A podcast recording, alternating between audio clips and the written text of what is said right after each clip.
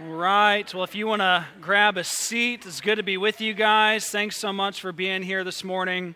Uh, if you want to turn in your Bibles to Matthew 5, Matthew 5, where we are continuing our sermon series on the Sermon on the Mount um, for the fourth Sunday in a row.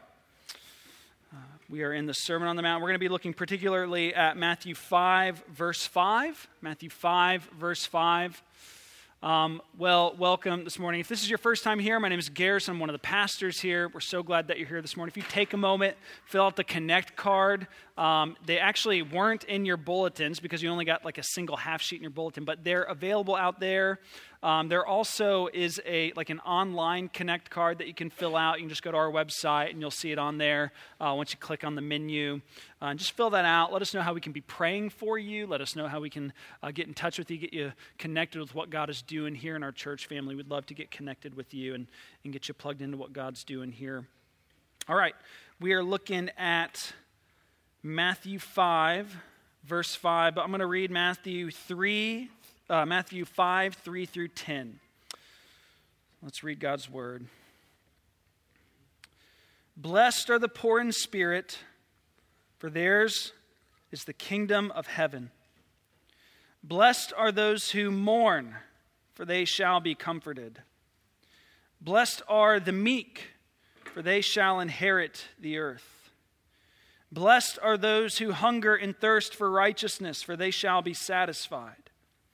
Blessed are the merciful, for they shall receive mercy. Blessed are the pure in heart, for they shall see God. Blessed are the peacemakers, for they shall be called sons of God. Blessed are those who are persecuted for righteousness' sake, for theirs is the kingdom of heaven. This is the word of the Lord. Let's pray together. Heavenly Father, we worship you this morning. And uh, we know that you are worthy of all glory, honor, and praise. You are worthy of the sacrifice of our lives. So would you help us now to open our lives to you, open our hearts to you, open our minds to you, open our wills to you, and to be formed deeply by the utterances of your Son here.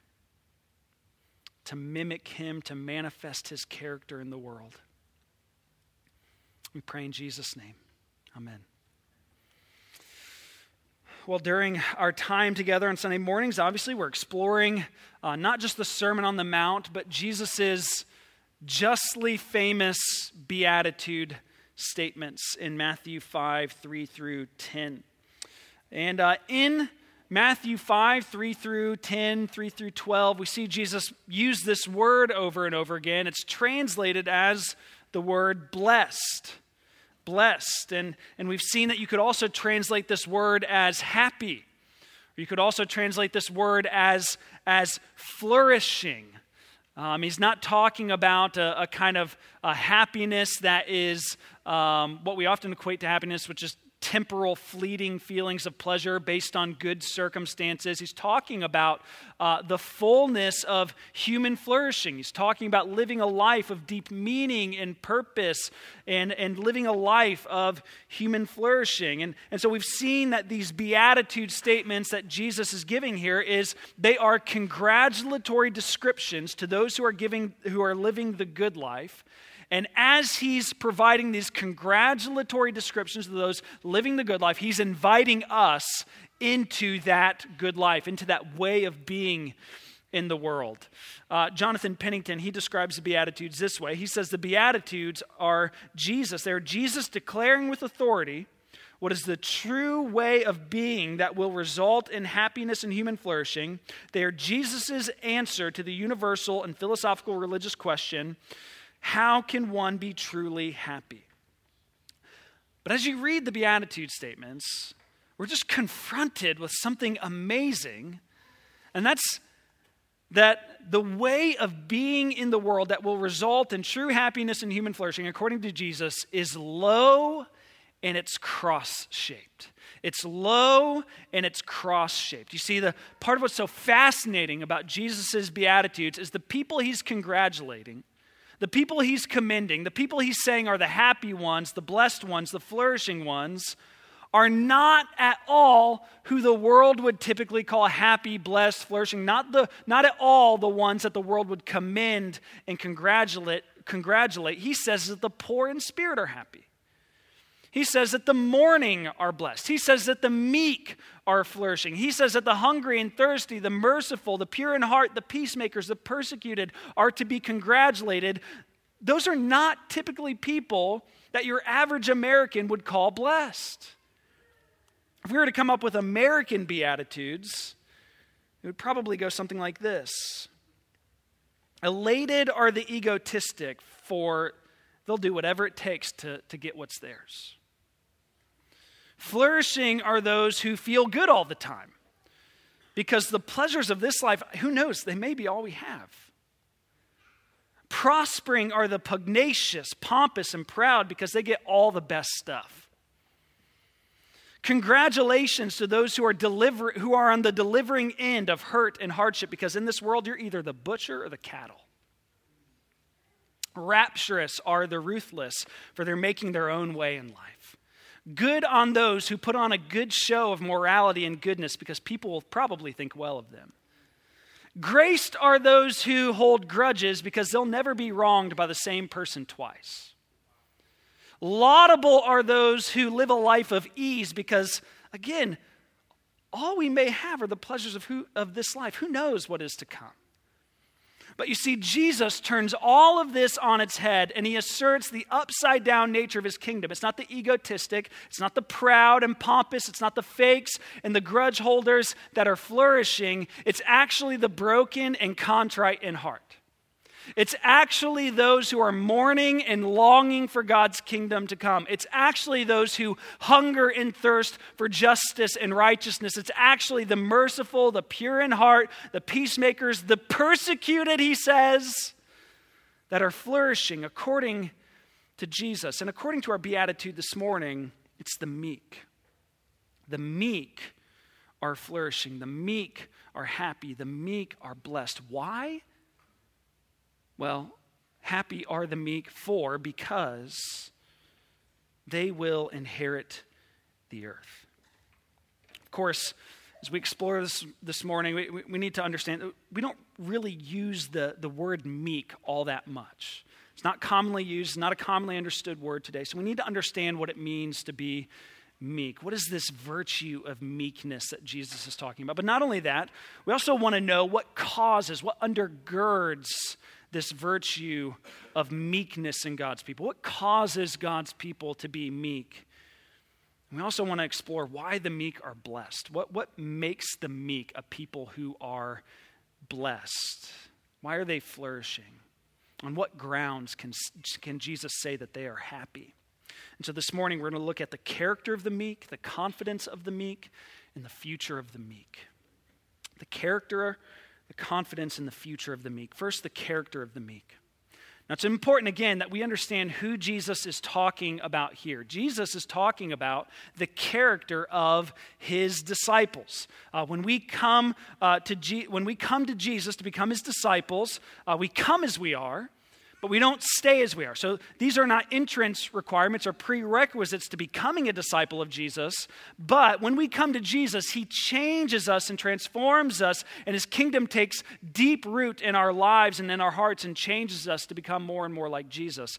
And the Beatitudes are kind of a summary, they're kind of summary description of what this transformed people that we call Jesus' disciples, what they look like.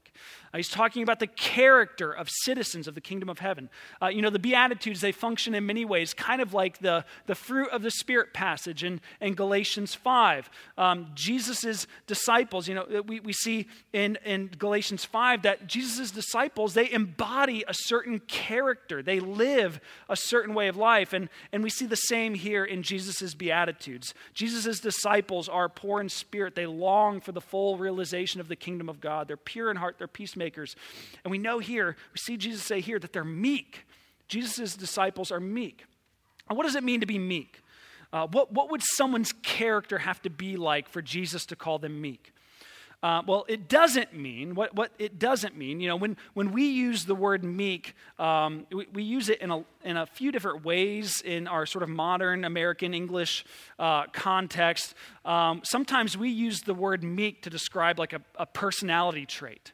Uh, we use it to talk about like personality traits of, of people who have kind of mild or quiet personalities. Um, we, we might describe them as being meek.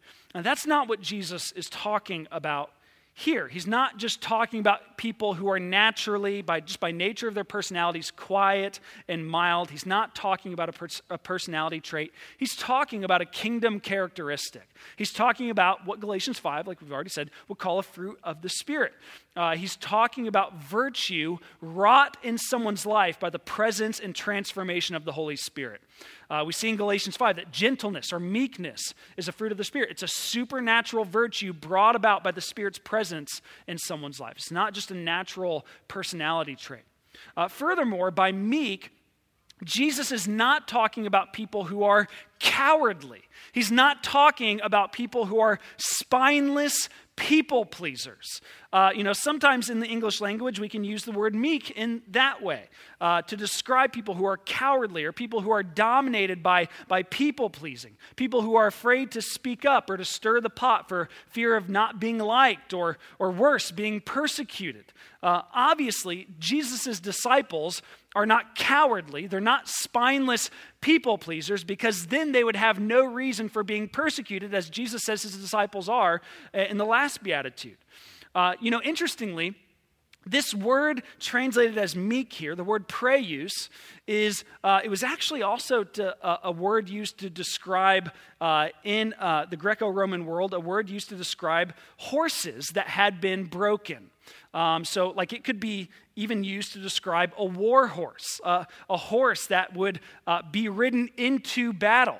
Um, it was, it was described even uh, as, as uh, war horses who had been trained and broken to follow their rider's orders into battle. Uh, so, obviously, such a horse, it's not wild, it's not aggressive, it's not unpredictable, but at the same time, it's also not cowardly, it's not spineless. It goes into battle to, and faces fierce situations. Such a horse would be described as meek here, it would be described as, as praeus. So, the meek are, are not simply those who are quiet and mild by nature, uh, nor are they cowardly, spineless people pleasers. So, what are they? What is the character of the meek? What is this, this virtue that we call meekness? Uh, so, like those horses that have been broken of their wildness, those who are meek, those who embody this kingdom characteristic, are those who have been broken of their pride and self righteousness and self sufficiency. They are, not, they are those who are not violent or vengeful. They are those who do not seek revenge or retaliation. Instead, those who are meek and humble and gentle, uh, uh those who are meek are those who are humble and gentle. Um, in fact, this word is uh, translated as meek here, is also translated in other places in the New Testament as humble or gentle. Uh, it, the, the word is, is actually used four times in the New Testament, and three out of the four times are here in Matthew. Um, and it's translated here in this beatitude in Matthew uh, as meek. In Matthew 11, it's translated as gentle. In Matthew 21, it's translated as humble. And those are all perfectly good translations of the word. To be meek is to be humble and gentle. To be uh, meekness is a, a humble gentleness or a gentle humility. Uh, those who are meek are gentle and lowly and humble. Uh, when they meet, when the, those who are meek meet with a person who is needy or broken, they show themselves kind and gentle and merciful when the meek are wronged and sinned against and face injustice in their lives, they don't seek vengeance. They don't resort to violence and aggressive behavior. Rather, they are gentle. Um, you know, Jesus actually will go on in Matthew 5 to exhort his disciples to meek and gentle behavior in the face of being wronged or when meeting with the needy and broken. Uh, you know, this is the introduction to a sermon. So if you want to look at what meekness at what meekness looks like according to Jesus, read on in the sermon. He'll describe it, and that's exactly what he does in Matthew 5, 38 through 42. Matthew 5, 38 through 42. Listen to what Jesus says about people who uh, uh, manifest meekness. He says, You have heard that it was said, an eye for an eye and a tooth for a tooth. But I say to you, do not resist the one who is evil. But if anyone slaps you on the right cheek, turn to him the other also. And if anyone would sue you and take your tunic, let him have your cloak as well. And if anyone forces you to go one mile, go with him two miles.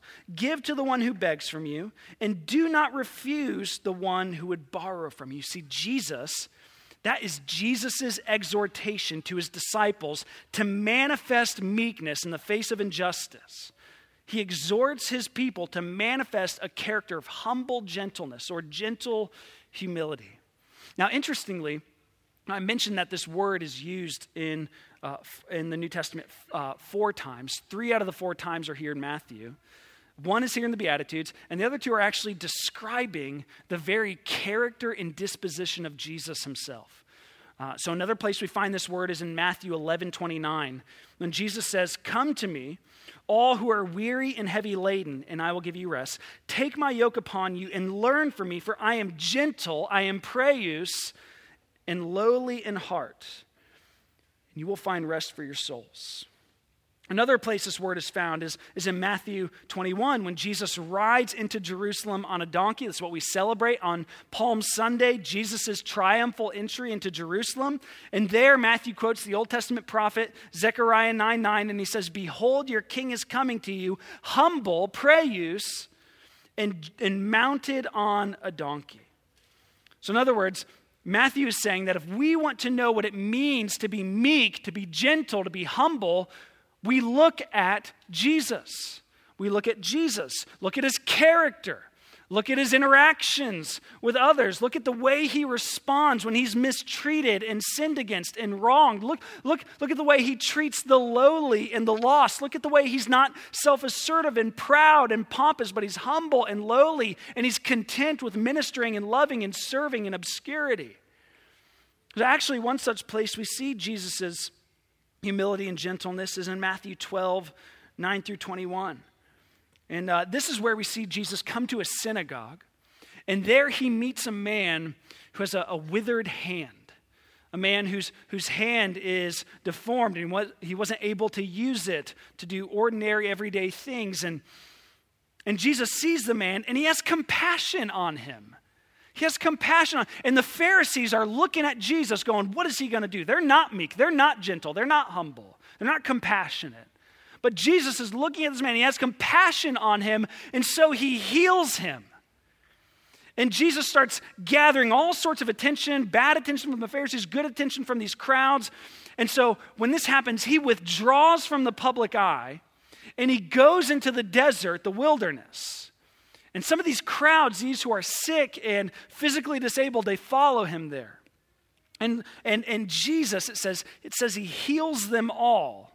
But then he tells them not to make him known, not to promote him and call out about his power and abilities, not to promote him and then Matthew, to talk about the character and disposition of Jesus, to describe this meekness that Jesus embodies, he quotes Isaiah 42, a prophecy about Jesus, which speaks about his character and disposition. And this is what it says it says, He will not quarrel or cry aloud, nor will anyone hear his voice in the streets. You see, he's, he's humble, he's not promoting himself.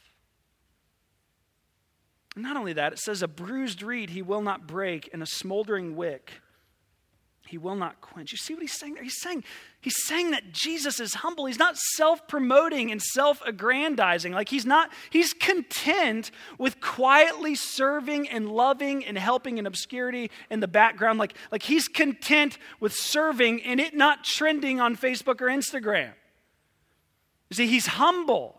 And not only that, but he's gentle. You see how he heals the broken and needy, how he doesn't break a bruised reed or quench a smoldering wick, but he heals the bruised and faintly burning, those whose lives have almost snuffed them out. He's humble and he's gentle. But not only do we see this in his life and ministry, we see this in his crucifixion and death. When, when we look at Christ's character and disposition displayed in his betrayal and beating and his execution and death, you see the true beauty of meekness. He was unjustly arrested and subjected to a ridiculous trial, a kangaroo court. And yet, while subjected to such injustice and cruelty, Isaiah 53 7 says that he was like a lamb that is led to the slaughter, and like a sheep that before its shears is silent. So he opened not his mouth. He didn't defend himself, he didn't assert himself, he was meek. And not only that, but in the face of such injustice, in the face of such cruelty and brutality, while he hung there on that cross, he, he prayed for his enemies and those that crucified him.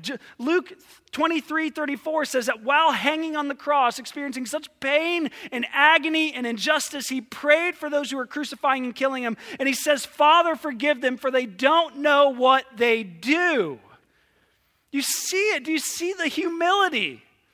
You see the gentleness of Jesus? Do you see that instead of being self aggrandizing, he's humble? Do you see that instead of being vengeful and violent, he's gentle? Instead of seeking revenge and retaliation, he forgives and entrusts himself to the one who judges justly. That's what it means to be meek. Jesus is the meek one. And here in this beatitude, he's, he's beckoning us, he's inviting us to follow in his footsteps, to be gentle to the lowly and broken and needy, and to do so quietly and in obscurity, to do so humbly. He's inviting us into a way of life, not, not to be self aggrandizing, not to be self promoting, but to love and serve others. And while doing so, being content with knowing that our good deeds are seen by our Father who is in heaven. Not only that, but he's inviting us, when wronged, not to be consumed with vengeance and violence and getting even, not to be concerned with personally seeing to it that every wrong is righted, that every time we're wronged, we, we receive perfect restitution and recompense, but to be gentle, gentle and forgiving, to love our enemies and to pray for those who persecute us. That's the character of Christ's disciples. That's the character of the meek. But now we would be remiss if we talked about the character of the meek and didn't talk about what drives and causes such meekness in the first place. And so we need to not just look at the character of the meek, but the confidence of the meek as well. What drives such meekness?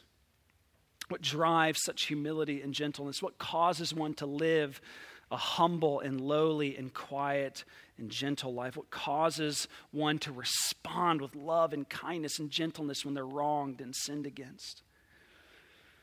Well, one thing that's really interesting about this particular beatitude is it's actually not the first time we see this phrase in the Bible. The first time we actually see this phrase in the Bible is in Psalm 37. We've been reading it throughout the morning. In Psalm 37, verse 11, it says, The meek shall inherit the land, or the meek shall inherit the earth.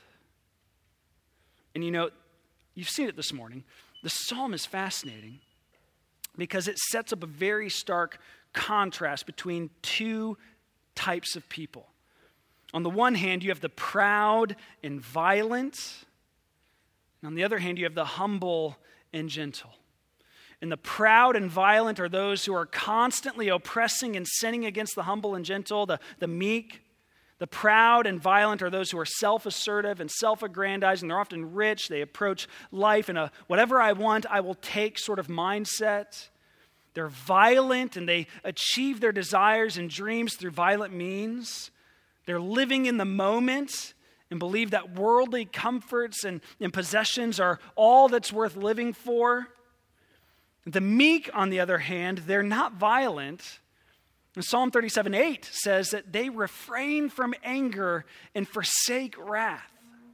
They don't fret, it says, when wronged or sinned against, but rather they wait for the Lord. They wait for the Lord. And the outcome, the future of both, is also starkly contrasted, isn't it? So the outcome and, and future of the violent and proud is destruction. Verse 1 says that they will soon fade like grass and wither like the green herb. And verses 9 and 10 say that they will soon be cut off and be no more. They will perish. They will be judged by the God of the meek. The meek, however, verse 11 says, are those who will inherit the earth. Verse 11 says that, that the meek, they are those who uh, delight themselves in abundant peace, abundant shalom, actually, the fullness of flourishing and happiness and wholeness that we've been talking about as we've been walking through the Beatitudes. So understand, this is the confidence of the meek. They wait for the Lord because they are confident that final and ultimate judgment belongs to their God. That's the confidence of the meek. That's what drives and motivates and causes and undergirds meekness in the life of God's people. God will judge. God will set all things straight. God will right all wrongs. He will ultimately, finally, at the end of the age, judge and condemn the wicked, the proud, the violent, and cast them into the lake of fire forever. He will judge and condemn them to hell forever, but he will lift up the lowly and exalt the meek. God's judgment is the confidence of the meek. Now, I know that as we're talking about this, some of you find this distasteful, right? Like, I understand that when we start talking about final judgment, when we start talking about God's justice and condemnation of the wicked and violent and proud, some of us start getting a bad taste in our mouths. Some of you are going, Yeah, you know, I, I was with you when you were talking about living a life of meekness and gentleness and humility and kindness and forgiveness. I'm for all that. And this talk of judgment and condemnation and eternal suffering for the wicked and proud and violent, that just seems to kind of contradict all of what you're just talking about when you talk about the, being humble and meek and the rest of it. These, these two things seem antithetical to one another. I'd like you to be open to the possibility, just for a moment, that these two things are not antithetical. They actually go hand in hand, they are complementary. Uh, so, Tim Keller has this wonderful book called Reason for God Belief in an Age of Skepticism. It's a really good book. Uh, like, if you're a Christian struggling with, with doubt, some intellectual claims of Christianity, I'd highly recommend you read it. Uh, or if you're not a Christian, you're either seeking, questioning, exploring, if you're an all out skeptic, I'd highly recommend you read the book. I'll buy it for you. We can talk about it. Um, but in this book, Keller actually he interacts with this very topic how can people who are called to love their enemies and forgive those who wrong them and persecute them, how can they consistently believe in a God who will finally and ultimately judge and condemn at the end of the age. How does that go hand in hand with the Christian faith? Because, because some tend to think that if you believe in a God who will ultimately and finally judge and condemn, that you actually tend to become that kind of person, a person who, who is judgmental and, and condemning to others, a person who will actually become violent and judgmental towards your enemies. You'll become the opposite of meek, in other words. But according to Keller, that's not the case. Instead, belief in divine judgment is actually precisely what causes Christians to be able to be meek, gentle, and forgiving people. And he argues this by appealing to the work of this Christian philosopher, Croatian man by the name of Miroslav Volf. Uh, and if you know anything about the history of Croatia, you know that they've got a history of bloodshed and violence and oppression. And Volf's family is actually, was actually on the receiving end of much of that. Uh, Volf saw horrendous violence and suffering, and yet in the midst of it all, he remains, he's actually a pacifist, he remains nonviolent and non retaliatory. And many wonder, how do you square that, Volf? If we could call you that. And he says that believing in the final judgment is essential. And Keller quotes Volf. Listen to what Volf writes. He says, If God were not angry at injustice and deception and did not make a final end to violence, that God would not be worthy of worship. The only means of prohibiting all recourse to violence by ourselves is to insist that violence is legitimate only when it comes from God. My thesis that the practice of nonviolence requires a belief in divine vengeance will be unpopular with many in the West, but it takes the quiet of a suburban home for the birth of the thesis that human nonviolence results from the belief in God's refusal to judge. In a sun scorched land, soaked in the blood of the innocent, it will invariably die with other pleasant captivities of the liberal mind. You see what he's saying? He's, he's saying that in all reality, living a life of meekness and gentleness, maybe what he would call nonviolence, living a life of meekness requires that you believe in divine judgment. You know, it's easy to reject belief in divine judgment, according to Volf, if you live a life completely removed from violence and oppression and bloodshed, a life he calls in the quiet of a suburban home. But once you experience something like what Volf has experienced, you realize the foolishness of that. Real meekness in the face of being wronged and sinned against requires confidence in God's judgment. And Keller actually goes on to comment about what Volf writes. He, he says, The human impulse to make perpetrators of violence pay for their crimes is almost an overwhelming one. It cannot possibly be overcome with platitudes like, Now, don't you see that violence won't solve anything? If you have seen your home burned down and relatives killed and raped, such talk is laughable and it shows no real concern for justice. Yet victims of violence are drawn to go far beyond justice into the vengeance that says, You put out one of my eyes, so I will put out both of yours. They are pulled inexorably into an endless cycle of vengeance, of strikes and counterstrikes, nurtured and justified by the memory of terrible wrongs. Can our passion for justice be honored in a way that does not nurture our desire for blood vengeance? Volf says the best resource for this belief is the concept of God's divine justice. If you don't believe that there's a God who will eventually put all things right, if I don't believe that there's a God who will eventually put all things right, I will take up the sword and will be sucked into the endless vortex of retaliation. Only if I am sure that there's a God who will right all wrongs and settle all accounts perfectly do I have the power to refrain. You see, friends, the reasons we the reason we as citizens of God's kingdom are meek is because we know that we have a God who will finally set all things straight. He will bring justice. He will right all wrongs. And we know that we can leave Him to do it justly. That's our confidence. That's the reason we can manifest and mimic the character, the meek character of Jesus in the world. We don't need to get revenge.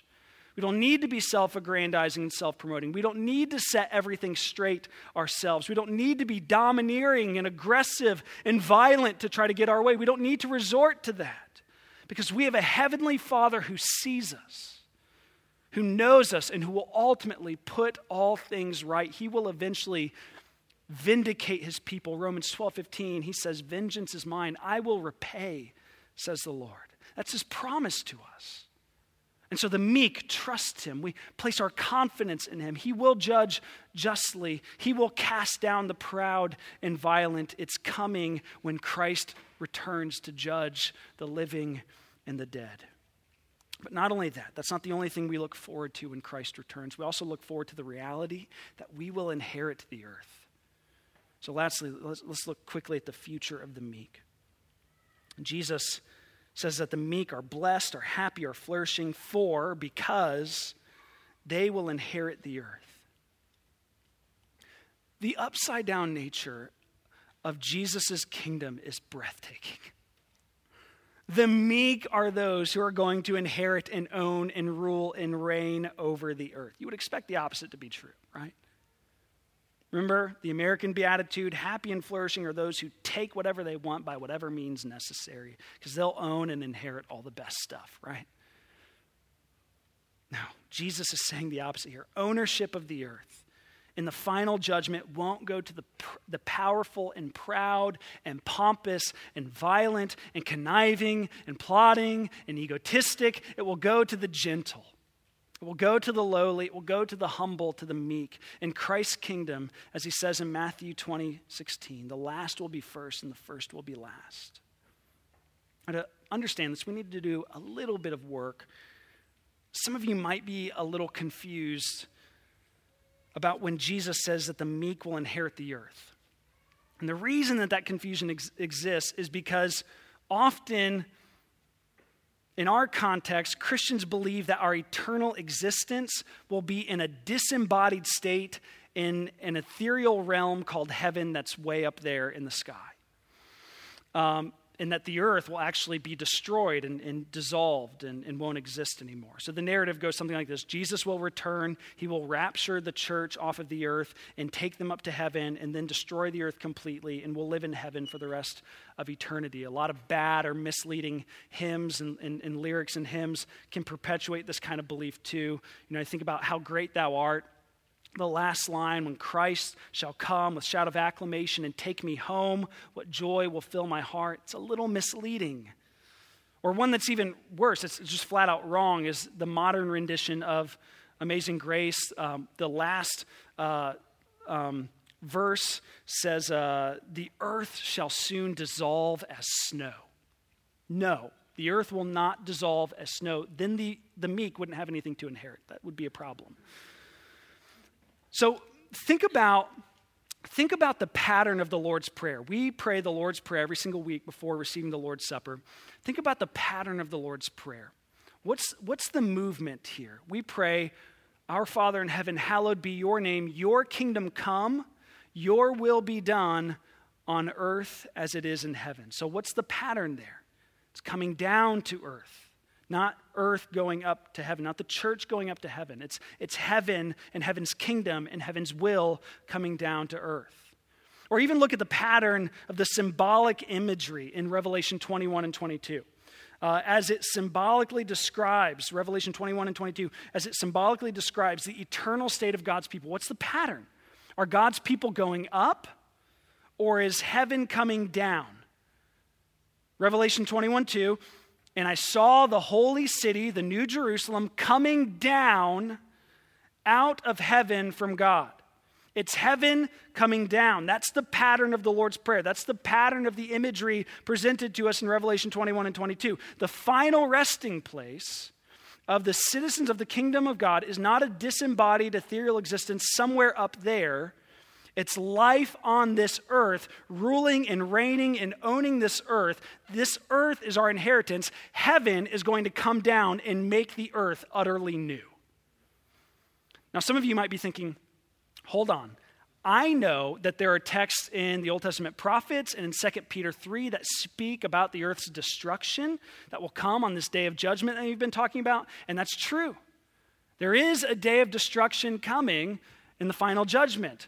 Um, Peter speaks about this in explicit terms in 2 Peter 3. You can go read it. But interestingly, you know what Peter compares the destruction that's coming in the final judgment? You know what he compares it to? He compares it to the destruction that happened in the flood of the days of Noah in Genesis 6 and 7. So the earth was destroyed in that flood, but what rock are we sitting on right now? Sitting on the earth.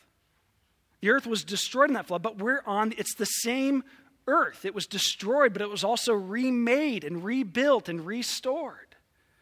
The same is true of what's going to take place in the final judgment. The, the earth will meet with a fiery destruction at the final judgment, but it will be remade, rebuilt, restored, regenerated. Now, some of the language in the New Testament uses to describe it is that it will be glorified with the presence of God. It will be, it will be utterly and entirely renewed. Better than, better than the, the restoration that took place after the flood of Noah. It will be perfectly glorified and renewed, either immediately or after a thousand years, depending on what you believe. But the same is true either way. Eventually, the earth will be entirely and utterly renovated because heaven will come down and become one with the earth, and God's people will rule and reign over the earth with Christ forever. And we know that this is true because Christ has already, in part, inaugurated this reality. As we've already seen, he was the meek one. He was the one who returned violence with prayer and love and forgiveness. He was the one who went silently like a lamb to the slaughter. He was the one who was gentle and lowly and humble on a donkey. He was the one who invites those of us who are weary and burdened and broken and burned out by sin to come to Him and find rest for our souls. He was the one who, when reviled, when persecuted, when beaten, when crucified, when killed, didn't return violence with violence, but instead died for us, his enemies, so that we might become his friends. we see all of this in the gospel according to Matthew. But the story Matthew tells goes on past Christ's death, and it tells of his resurrection on the third day. And we see this in Matthew 28. And in Matthew 28 18, Jesus says something very interesting. The resurrected Christ, the meek Christ, the gentle Christ, the humble Christ says something astounding. He says, All authority in heaven and on earth has been given to me. In other words, I have inherited the earth. The earth is mine, it belongs to Christ. As Abraham Kuyper said about Jesus, there's not one square inch in the whole domain of human existence over which Christ, who is sovereign over all, does not cry, Mine. That is mine. He has inherited the earth. But the story's not over because he has promised to come back and to deliver this earth from corruption, from violence, from oppression, from injustice, from sin in its entirety. He will, as he promised to do in Revelation 21 5, he will make all things new. And all that belongs to him as the rightful king, he will also share with us, his people. That's his promise. He promises to give the meek, his disciples, the earth. The meek will inherit the earth. That's why the meek are blessed. That's why the meek are flourishing. That's why the meek are happy, because the meek and mild king whose lips uttered this beatitude will deliver this earth. He will make it new, and he will share it with them forever. And so this morning we're invited. We're invited to follow in our meek king's footsteps. He paved the way, it's a narrow way, but his yoke is easy and his burden is light. We follow him. And as we follow him, we flourish with him, and we will forever. Let's pray. Father, seal this word upon our hearts that we might follow in Jesus' footsteps, to be the meek who inherit the earth. We pray in Jesus' name. Amen.